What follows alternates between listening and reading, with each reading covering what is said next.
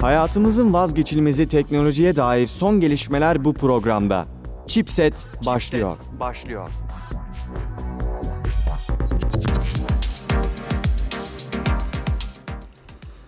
Merhaba sevgili dinleyiciler ben Fatih Şenbekli. Haftalık teknoloji programı Chipset kaldığı yerden sizlerle birlikte. Bu hafta gene e, diğer haftalarda olduğu gibi e, güncel teknoloji haberlerini sizlere aktarıyor olacağım.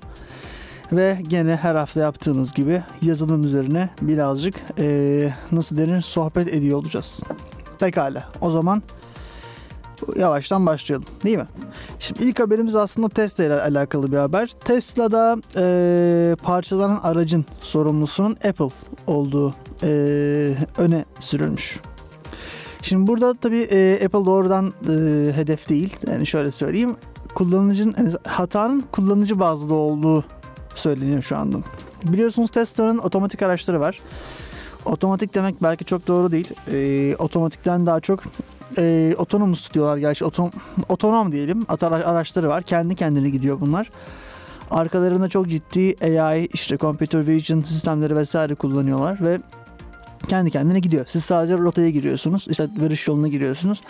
O ön tarafında bulunan kameralar, arkasında bulunan kameralar, yanlarında bulunan kameralar yardımıyla yolunu buluyor ve sizi gitmek istediğiniz noktaya e, tırnak içerisinde güvenli biçimde götürüyor. Tabi bu durumda e, hani şu anki e, bahsettiğimiz durum biraz ekstrem.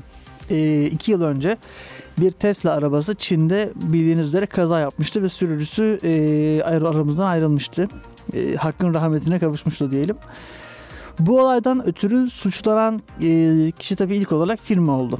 İlk olarak herkes Tesla'nın e, araçlarının bu e, elim olaya e, nasıl denir sebep olduğunu iddia etmişti.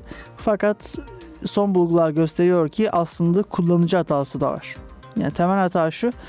E, bu aracı kullan, yani kullanan kişi, aracın içinde oturan kişi o sırada aracı kullanırken bir oyun oynadığı ortaya çıktı. E, kişinin kullandığı telefonda en son açık uygulamanın bir oyun olduğu öne sürüldü. E, bilmiyorum. Akıllı arabalar konusunda ise e, bu daha çok yeni bir teknoloji ve gelişecek bir teknoloji. Aynı zamanda makine öğrenmesi, derin öğrenme ve e, computer ve bilgisayar görüsü computer vision konularındaki gelişmeler de aslında doğrudan bu alanı beslemekte. Yani biz teknolojik olarak daha iyi bilgisayar görüsü algoritmaları ürettikçe bu e, otonom araçlar konusu da çok hızlı biçimde gelişecek ve ilerleyecek. Umarım önümüzdeki günlerde bu konuda daha fazla gelişme görürüz. Çünkü araba kullanmanın artık demode olduğu bir dünyaya doğru gidiyoruz. Ee, araba kullanmayan biri olarak bu konuda bir şey söylemek zor. Hani e, çok e, ya çok gerektiğini bilmiyorum açıkçası. Araba kullanmanın kendine az bir eğlencesi olduğu e, söyleniyor ve bu doğru gibi. Bilmiyorum. Önümüzdeki günlerde göreceğiz. İnsanlar e, araba kullanma zevkini terk mi edecekler yoksa bu devam edecek mi ya da ilerleyen günlerde ya da yıllarda ya da yüz yıllarda artık hiç kimsenin araba kullanmadığı, araba kullanmanın gereksiz görüldüğü bir çağa mı gidiyoruz? Bundan emin değilim. Göreceğiz. Ben de en az sizin kadar heyecanla bekliyorum bunu. Pekala. İsmini vermeyeceğim bir ülkenin e, bazı askeri birimleri bir mobil uygulama tarafından kandırılmış. E, Türkiye değil. Bir yurt dışı ülkesi. Bu e, garip bir haber. Çünkü aslında bu bize hani askeri teknolojilerin de e, bu yeni mobil çağda, bu yeni teknoloji çağında nasıl değiştiğini gösteriyor. Biliyorsunuz bütün e, askeri haberleşme sistemleri artık dijital. Artık dediğim yani belki de e, tam dijital sayılmaz belki ama sayılır aslında. Yani belki 100 yıldır bunlar dijital. 100 yıl değil hani 50 60 70 yıldır dijital. Ee, ve garip bir garip bir çağdayız. Yani e, bir ülkenin önemli askeri birimleri bile internet üzerindeki kadın bir kadın olduğunu iddia eden bir profil tarafından kandırılmış ve bazı bilgiler vermişler vesaire.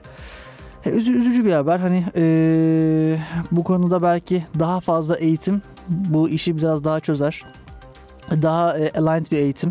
En azından bu mobil çağın getirdiği bu phishing diyorlar. E, oltalama saldırılarına karşı daha güvenli bir e, döneme gireriz. Bu konuda ben çok şey duyuyorum yani ne hacklenebilir sorusu etrafımda özellikle bilgisayar birimleriyle meşgul olmayan insanlar tarafından bana geliyor. Hani ne hacklenebilir diye. Ne hacklenebilir? Aslında bilgisayar ağına bağlı her şey hacklenebilir. Yani basitçe kısa cevabı bu. Uzun cevaba gelirsek dediğim gibi hani telefonlar eklenebilir. Ee, işte bilgisayarlar zaten eklenebilir. Mainframe'ler eklenebilir. Serverlar hacklenebilir. Kameralar hacklenebilir. Trafik ışıkları daha eklenebilir. Neticede e, bir ağa bağlı yani uzaktan kontrol edilen ki trafik ışıkları yüksek uzaktan kontrol ediliyor. Her cihaz eklenebilir. Bu cihazların hepsi aslında lojik bir devreden oluşuyor. Yani hepsi içerisinde aslında ufak bir bilgisayar barındırıyor. Tabi bunları bilgisayar demek çok zor çünkü bunlara biz şu anda e, mikrokontroller diyoruz. Yani mikro, e, Türkçe'ye nasıl çevirebilirim? Mikrokontrolcü diyoruz. Bu mikrokontrolcüler içerilerinde bir CPU barındırıyorlar. CPU dediğimiz şey e, bir işlemci barındırıyorlar. Bu işlemcinin yardımıyla da bir RAM'leri var. E, bazı çevre birimleri bağlantıları için soketleri var. Bunlarla beraber tam bir e, dijital bir ortam. Ve bu hacklenebilir. Dolayısıyla hani ne eklenebilir? Acaba hani şu eklenebilir mi, bu eklenebilir mi dediğimiz şeyler içerisinde üzerinde bir devre varsa bu devre bir mantıksal işlem yürütüyorsa ve bir ağ bağlıysa hacklenebilir. Ağ bağlı değilse hacklenmesi için yanına gidilip e, bir şey yapılması lazım. Sizin bir bilgisayarınız var ve internete bağlı değil. O bilgisayarın hacklenebilmesinin tek yolu ya uzaktan onu internete bağlayacağız bir şekilde ya da yanına gidip içinden direkt doğrudan bilgi alacağız. E, eskiden bunun tek yolu buydu. Yani 80'li yıllarda siz bir e, nasıl diyeyim bir casusluk yapmaya niyetlen, niyetlendiyseniz gidip bilgisayara işte bir disk takarak veri alıyordunuz. Şimdi her şey dijital tabii ki de. E, işte bu cloud hesapları falan filan onlar da aslında hacklenebilir. Yani bugün siz e, belki de işte Google Cloud üzerinden bütün e, nasıl denir her türlü bilginizi paylaşıyorsunuz fakat biri bir gün onları açıp bakabilir. Ve bu e, nahoş bir durum olur. Hoş değil. Fakat tabii e, tehlikeli olduğunu da söylemem gerekiyor. Bu konuda özellikle belki de askeri birimlerin ekstra e, dikkatli olması güzel olabilir. Şimdi öteki haberimiz aslında gene şu çok popüler olan koronavirüsü ile alakalı olaraktan. E, biliyorsunuz koronavirüsü e, ciddi bir tehdit oluşturdu dünya için. Sözde Şimdi bunu bilmiyoruz. Şimdi ben bir e, biyolog değilim. Dolayısıyla koronavirüsü şöyle yapmış, böyle yapmış diyemem. Ülkemizde de yok zaten. Dolayısıyla hani bu konuda çok fazla bilgim yok. Te, e, şöyle popüler bilgim var, teorik bilgim yok ve bilimsel bilgim yok. Fakat benim gördüğüm kadarıyla öyle dev bir tehdit, hani bir yeni bir zombi salgını geliyor, dünyayı olacak felaket senaryolarına şu an gerek yok. Zaten Samsung e, bu koronavirüsünden ötürü satışların etkilenmediğini bildirmiş. E, yani çok sorun olacağını zaten sanmıyorduk. Apple biraz zarar gördü. Apple biraz zarar gördü. Dünya Mobil Uygulama Fuarı var bildiğiniz üzere. Kongresi diyelim. Fuar kongre. O ertelendi. Hani böyle bir takım negatif durumlar oldu bu koronavirüs ile, ile alakalı olaraktan. Fakat hani e, ciddi bir sorun olduğunu sanmıyorum ve e, iyi olacağız. İyi olacağız. Birkaç hafta sonra haberlerde koronavirüsü kaptığımı e, duyarsanız da lütfen itibar etmeyiniz. Çünkü böyle bir şey olmayacak. Pekala. Ufak bir espriyle ortamı yumuşatmak istedim. Pekala. Bir sonraki bir sonraki haberimize geçelim. ABD e, yani Amerika Birleşik Devletleri Huawei için yeni bir ambargo hazırlığındaymış. Tabii bunu biz bili- biliyor olamayız. Yani tabii bu hazırlık haberi bu. Hani bu konuda emin değiliz zaten. Ama biliyorsunuz zaten geçtiğimiz yıl, e, geçtiğimiz yıl demek doğru olur mu? Evet olur. Geçtiğimiz yıl e, Amerika Birleşik Devletleri Huawei isimli Çin asıllı şirkete bir yaptırım uygulamıştı ve ambargo koymuştu. E, ürünleri Android işletim sistemini kullanamıyordu. Bunu kullanamadıkları için de birçok özellikten mahrum kalıyorlardı. Bu konuda ee, tabii ki de Çin'in kendi işletim sistemleri var. Onları kullanmaya başladılar. Onlara geçtiler. Cihazlarına onları yüklemeye başladılar. Tabii şu an sizin kullandığınız mevcut Huawei cihazları kullanmaya devam edebilirsiniz. Bunda bir sakınca ve engel yok. Ee, bildiğiniz üzere. Zaten hani kullanan varsa aramızda onlar da biliyorlardır. Bu konuda bir sorun yok. Gayet de kullanılabilir durumda bu ürünler. Ama hani yeni bir e, ambargo gelecek olursa e, bu ne olur bilmiyorum ve e, etkiler mi Huawei'yi bu da bir sorun. Etkileme edebilir, etkileyebilir. Huawei büyük bir şirket ve dünyada satılan bir şirket. Çin zaten Huawei'nin en büyük pazarı şu anda. Ee, ben bilmiyorum. Bu böyle bir durum bir sorun yaratır mı Huawei için? Yaratabilir. Ama dediğim gibi Huawei çok büyük bir şirket ve Çin'e satıyor zaten. Çin'de 3 milyar insan var bildiğimiz kadarıyla. Ee, bu az buz değil. Yüksek bir sayı. Dolayısıyla Çin pazarında kalması bile Huawei'nin büyümesi ve güçlenmesi için yeterli olabilir. Neyse geçelim bu haberi. Ee, bilmiyoruz ne olacağını şimdi. Huawei ne yapacak ne yapacak. Evet robot köpek haberimiz var gene. Biliyorsunuz e, Boston Dynamics isimli firma robot köpek üretmişlerdi. 2011 ya da 12 yılında yayınladıkları bir tane video var. Köpek koşturuyor hızlı hızlı. Arkasında bir motor var. Ondan sonra son dönemlerde Atlas isimli başka bir robot daha duyurdular. Bu takla falan atıyordu. İşte köpek gibi olan bir tane var. Hatta e, belki seyretmişsinizdir eğer seviyorsanız. Black Mirror isimli dizinin e, bir bölümü var. E, bölümün adı Metalhead. Dördüncü sezon 5. bölüm olması lazım. Ya da dördüncü bölümde olabilir. Bu bölümde de aslında bu köpeğin gidebileceği noktalar inceleniyordu. Hmm, ya bu Boston Dynamics'in ürettiği köpeklerin silahlandırılmış bir versiyonuyla e, çarpışıyordu karakterimiz. Ve orada aslında bunun ne kadar korkunç bir şey olabileceğini gördük. Ne kadar ileri gidebileceğini. Fakat burada e, iyi bir amaç için kullanılıyor şu anda. Bu robot köpek bir e, nasıl denir?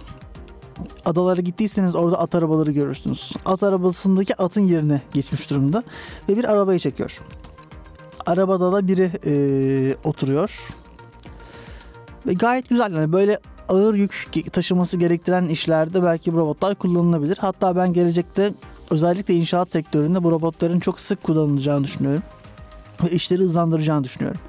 Artık daha büyük ve yapması zor binaları inşa edebileceğiz bu robotlar sayesinde. Zaten biliyorsunuz insanlığın geliştirdiği en en çok geliştirdiği bilimlerden ve tek tek teknolojilerden bir tanesi inşaat teknolojisi. Çok dev binalar yaptık. Burj Halifa'yı yaptık. İki şey e, Dünya Ticaret Merkezi'ndeki kuleleri yaptık. Merkezi kulelerini yaptık. Yaptığımız bir sürü şey var. Sultanahmet'i yaptık. E, dolayısıyla bu konuda iyi durumdayız diye düşünüyorum. Hani tarihsel bir e, zeminde bakarsak olaya her dönemde çok büyük yapılarımız olmuş.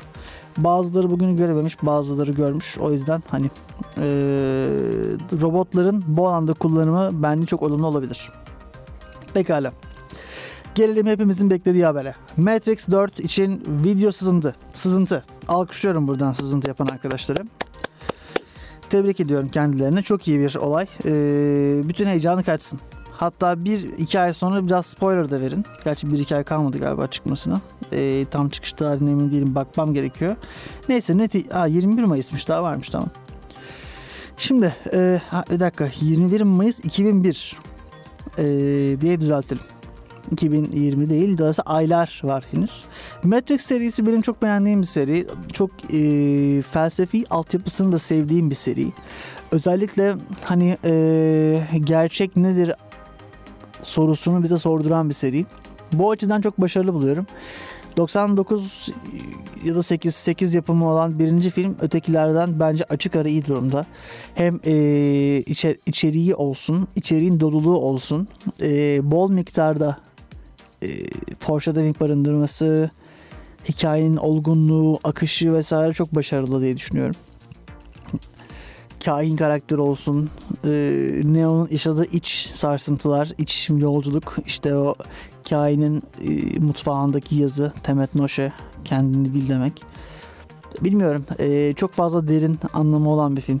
Özellikle şeyi fark ettiğimde çok mutlu olmuştum. Neo'nun kapı numarası mesela 101. 101 numaralı oda 1984 isimli romanda e, karakterimiz Wilson Smith'in e, işkence gördüğü odadır. Böyle aslında güzel dokundurmalar yapıyor. İşte Neo'nun kitabının üzerinde Simulations and Simulacra yazıyor.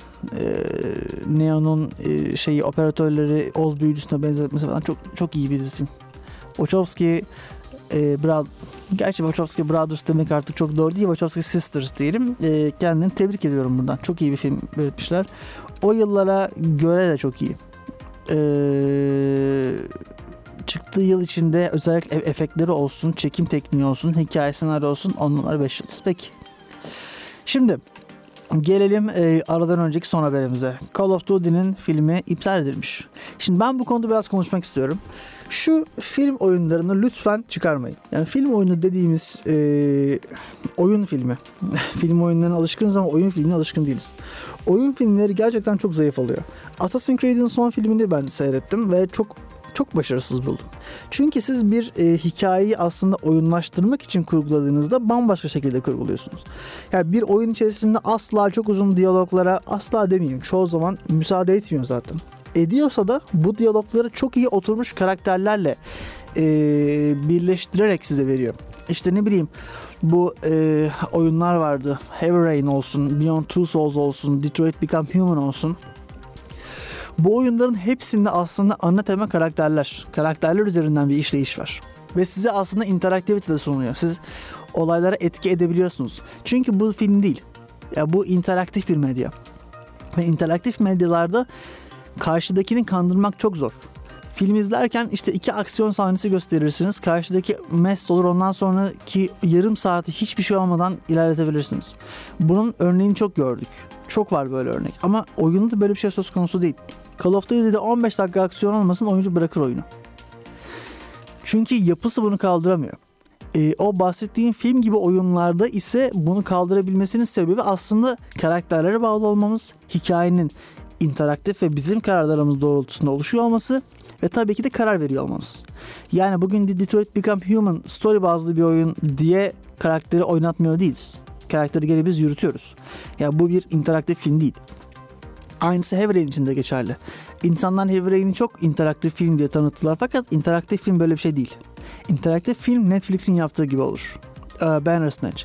Bandersnatch çok mu iyi? Hayır değil. Ama e, kötünün iyisi. Bence başarılı bir denemeydi. Çok beğenilmedi bence. Beğenilse devamını görürdük. Üzerinden bir yıl gibi bir zaman geçti. Konusu bence inanılmaz ilginçti. Özellikle böyle 80'li yıllar işte programlama, coding, Commodore 64 falan ben çok severim. Ee, ilgilendiğim konulardır. Meraklı olduğum konulardır. Dolayısıyla ben çok dolayısıyla ben çok beğenmiştim fakat e, ne yazık ki galip ne yazık ki beklenen ilgi görmedi. Yani galibası yok, görmedi. Görse çoktan bir devam filmi bence görürdük. Ama e, daha iyi olacağını düşünüyorum. Özellikle bu interaktif film konusunda umarım gelecekte daha fazla görürüz. İnteraktif oyun oyun zaten interaktif bir medyada gerçi ama film oyunları, film gibi oyun diyeceğimiz kategoride ise daha hikaye odaklı, hikayenin daha önde olduğu, oynanışın daha az olduğu oyunlar görür müyüz bilmiyorum. Belki görebiliriz. Belki de film yapımcılarının gitmesi gereken nokta burası. Yani filmin oyununu yapıp e, satmaktansa öteki daha iyi. Çünkü film oyunları genelde de negatif olur. Ya yani oyun filmleri gibi film e, oyun filmleri de öyle. Mesela Resident Evil e, serisi ilk film gerçi oldukça başarılı olmasına rağmen devam filmlerinde o başarıyı yakalayamadılar. Ama hani dediğim gibi ee, çok bir beklentim yok. Çünkü şu ana kadar çok iyi bir örnek göremedim. Belki bir iki istisna vardır. Mesela Matrix'in falan da oyunu var çok kötü yani. Kötü oyunlar. Sadece Matrix markasını satmak için üretilmiş oyunlar. Firma bu ürünü pazarlayabilmek için daha fazla para kazanabilmek için filmin oyununu yapıyor. Biliyorsunuz be, gerçi nereden bileceksiniz? Ocean çok bilinen bir şey olmadı. Ocean diye bir firma var. Ee, çok eski bir firma. 2D yani nereden söyleyeyim belki de e, 2000'lerin 2000'leri görememiş bir firma bu. Oyun firması. Yani 20 yıldan uzun bir süredir kapalı durumda. Bu adamlar oyun yapmaya başladıkları zaman Hollywood'a gidiyorlar. İşte Robocop'u almak istiyoruz diyorlar. Adamlar Robocop'un yapımcıları oyunun haklarını 3-5 paraya satıyorlar bu adamlara. Hiçbir şey değil. Çünkü anlayamıyorlar oyun geliştirmenin, oyunun e, satacak bir medya olduğunu. Tabii ne oluyor? Patlıyor. Terminator filminin haklarını alıyorlar ve patlıyor.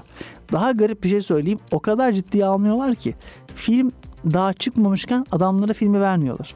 Setten bazı fotoğraflar gösteriyorlar. İşte böyle bir şey olacak, böyle bir şey olacak diye.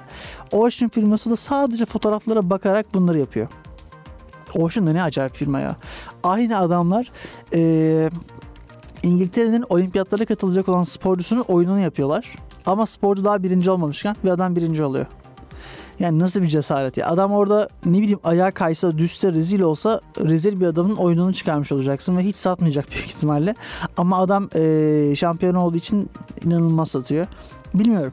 Bu e, garip bir konu. Ocean firması hakkında belki biraz daha konuşuruz.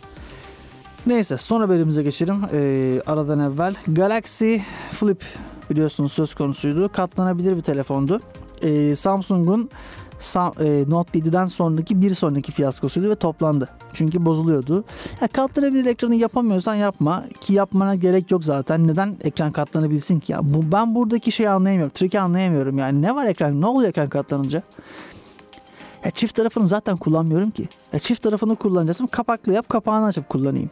Zaten böyle bir ihtiyacım yok. Yani telefonun arkasını çevirme eforundansa parmağımı oynatırım. Diğer ekran gelir. Yani telefonun arkası olmasının bir numarası yok. Numara şu olabilir belki. Telefon açılarak ekran büyüyebilir diyeceğim ama o da bence çok iyi bir çözüm değil. Çünkü ekran zaten çok büyümüyor ki. Ekran büyüse büyüse notun ekranına geliyor belki. Belki biraz daha büyük oluyor. Bilmiyorum ben çok anlamlı bulmuyorum bu eforu. Çünkü telefonu kalınlaştırıyorsun bir noktada da. Yani tamam yerden katıl ama daha kalın bir telefonun var elinde. Ben bu telefonu rahatça incecik cebime atamayacaksam e, ekranın büyük olmuş olmamış bir anlamı yok. Gider onun yerine zaten aşağı yukarı benzer bir alana bir iPad mini atarım. Tamam oldu yani. Zaten fiyat olarak da bir Galaxy işte Note 8 artı iPad mini alabiliyorsunuz o fiyata. Bilmiyorum Samsung ben anlamıyorum yani. Belki ben fazla e, şey değilimdir ama hani e, göreceğiz.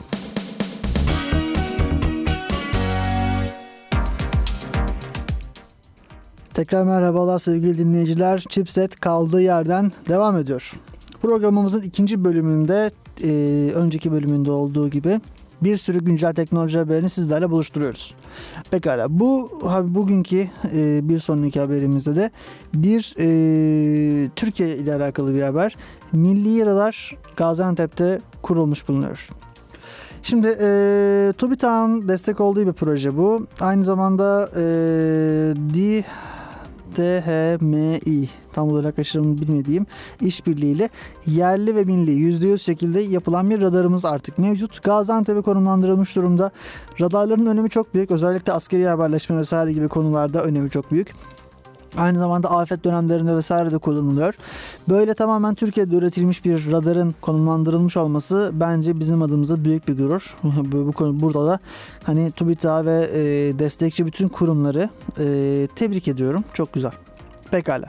Şimdi e, bir sonraki haberimiz PUBG'den geliyor. PUBG daha doğrusu PUBG'den değil PUBG Mobile'dan geliyor. PUBG. P- PUG her neyse. PUBG Mobile PUBG diyeceğim ben.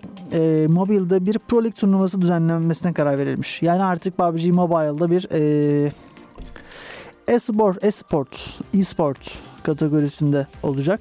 Şimdi bu konuda benim birkaç tereddütüm var. Birkaç kafama takılan nokta var. Şimdi bir e-spor dediğimiz, e-sport dediğimiz şeyi bence iyi bir tanımlamamız gerekiyor. Bugün 2020 e, 18 Şubat itibariyle bence biz bunu iyi tanımlayamıyoruz. Şu anda ben etrafımda gördüğüm bir sürü genç arkadaşta ki ben de bir genç bir arkadaşım ama hani e, genel kitle anlamında daha genç arkadaşlar diyeyim hatta da bir e-sporcu olma, e-sport sporcusu mu denir, oyuncusu olma hevesi görüyorum. Bu konuda onlarla konuşuyorum. E, beklentilerini, hedeflerini konuşuyoruz bazen onlarla. Bunları soruyorum.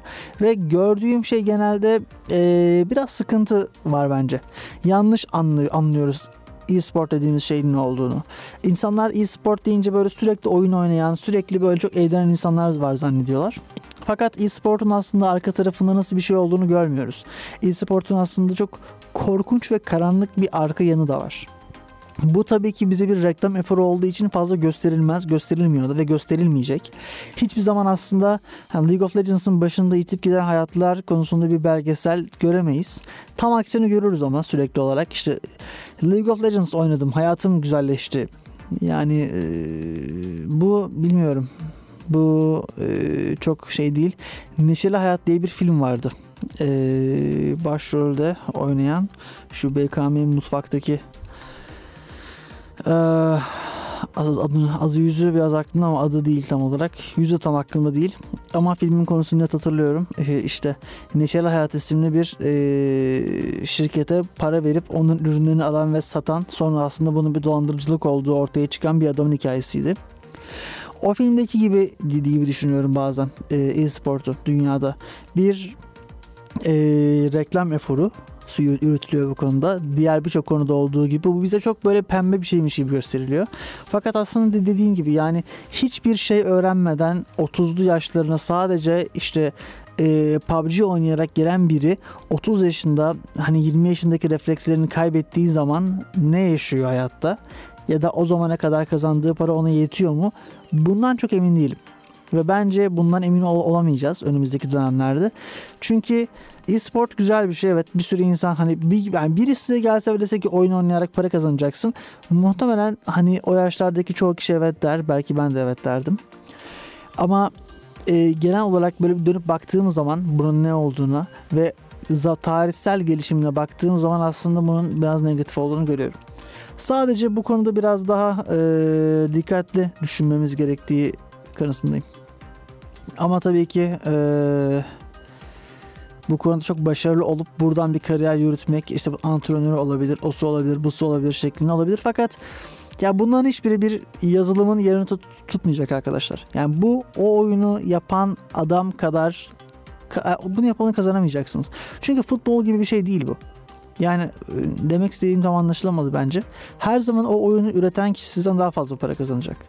Ve daha fazla ve sizden kazanacak bu parayı. Yani siz orada olduğunuz için aslında bu, bu mümkün oluyor. Karşılığında size ne veriyor? Sizin gençlik yıllarınızı alıp size bir miktar para öneriyor. Bu paranın da bir garantisi yok. Şimdi siz e, futbolcu olsanız ve bir takıma girseniz aldığınız bir maaş var değil mi? Bir değeriniz var ve bu değer üzerinden para kazanıyorsunuz. Şimdi siz her türlü para kazanmaya devam edeceksiniz. Dolayısıyla eğer Fenerbahçe'de futbolcu olduysanız hayatınız kurtuldu demektir. Tebrik ediyorum. E, hayatınızın geri kalanında rahat bir şekilde yaşayabilirsiniz. Ama aynı durum şu anda bir e, CSGO oyuncusunda ne yazık ki yok. Ve varmış gibi davranılıyor. Zamanla umarım e, ben yan- yanılıyorumdur ve e, çok daha iyi günlere gideriz bu konuda. E-sport gelişir, insanlar da gelişir e-sportla beraber ve e-sportun hmm, mantığının neden böyle olduğunu, nasıl davra- nasıl yaklaşılması gerektiğini buna daha iyi anlarlar. Pekala. Şimdi bir sonraki haberimiz gene e, üzücü elem haberlerden bir tanesi. Koronavirüsü ile alakalı bir haber. Daha önce zaten konuşmuştuk programımızın ilk bölümünde. Bu seferki konuşacağımız konu biraz daha e, kötü tabii ki de. İlk defa Çin dışında daha doğrusu Asya dışında mı? Evet Asya dışı bir ölüm haberi gelmiş. Koronavirüsünden ötürü olaraktan. Şimdi Barcelona'da gerçekleşmiş bu durum. Biliyorsunuz koronavirüs aslında dünyada çok yaygın durumda değil. Sadece e, Çin'de çok yaygın durumda. Bayağı bir e, ciddi bir bölüm e, enfekte olmuş durumda. İnsanlar değil bölge. Ve tabii o bölgede bulunan insanların da risk grubu içinde olduğunu söyleyebiliriz. Dünyanın diğer ülkelerinde fazla yoktu. Mesela Almanya'da 6, Fransa'da 5 ve e, sanırım İsveç'te 2 tane vesaire vardı. İs- İspanya'da vardı. Keza İspanya'daki hastalardan bir tanesi e, dün itibariyle e, aramızdan ayrılmış. Pardon dün değil e, 15 Şubat itibariyle aramızdan ayrılmış. Yani bu böyle haberleri okumak beni çok kötü etkiliyor. Keşke böyle şeyler olmasa diyorum sık sık. Ee, ama tabii koronavirüsünden de ben ne kadar dediğin gibi çok büyük bir tehdit görmüyorum. Yani Devasa bir tehdit olarak görmüyorum ama korunulması gereken bir şey olduğu ee, kesin. Bu kesin. Şimdi bir sonraki haberimiz Baldur's Gate ile alakalı. Baldur's Gate kimileri bilir kimileri bilmez. Ee, FRP oyun türünün F yani FRP oyun türünün şimdi İngilizce telaffuz edemeyeceğim. FRP deyip geçeceğim. Fantasy Roleplay diye açabiliriz. Çok böyle e, kural koyan oyunlarından bir tanesiydi. 90'lı yılların sonunda çıkan oyunlardan. Ve Dungeons and Dragons daha doğrusu Advanced Dungeons and Dragons kural setini kullanan oyunlardan bir tanesi.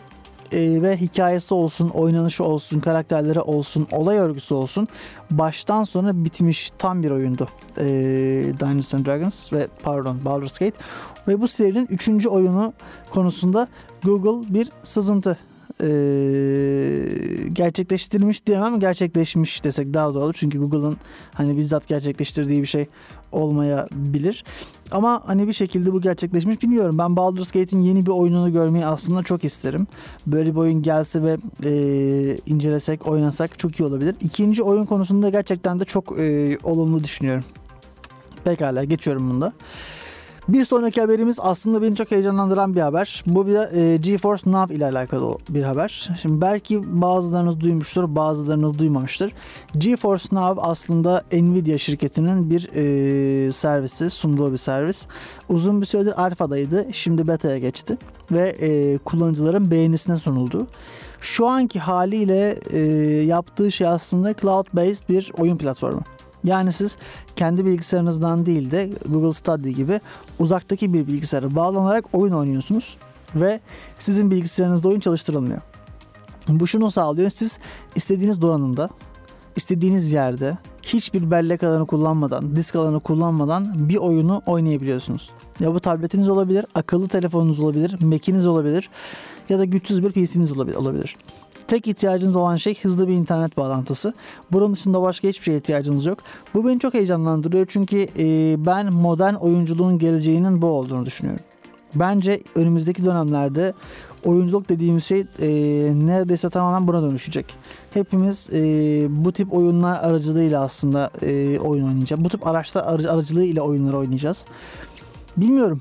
E, çok güzel. Ben denedim. Kendi de deneyimlerimi de paylaşayım. Days oynadım. E, Outlast oynadım. E, başka ne oynadım? Kaldırılmadan evvel biraz StarCraft oynamıştım. Sonra e, Blizzard kendi oyunlarını çekti sistem üzerinden. Bilmiyorum bence bu çok iyi. İnternet bağlantım çok iyi olmamasına rağmen okulda denedim. Çok memnun kaldım. Ya yani internet bağlantısı zayıfken dahi çok seri ve çok akıcı bir şekilde oyun oynamanıza müsaade ediyor bu sistem. Ee, daha fazla olmasını bekliyorum. Umarım Google Stadia da ülkemize gelir ve onların da e, sundukları servisleri görürüz. İkisi arasında bir karşılaştırma yapma imkanımız olur. Çünkü hani şu anda Stadia'yı görmüş değiliz. En azından ben görmedim. Hani bu konuda bir karşılaştırma yapmak benim açımdan mümkün değil. Olsa iyi olur ki olacak zaten.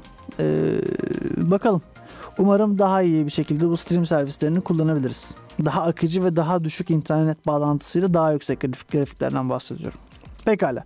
O halde bir şarkı dinleyelim. Şarkımızdan sonra haberlerimize kaldığımız yerden devam edelim.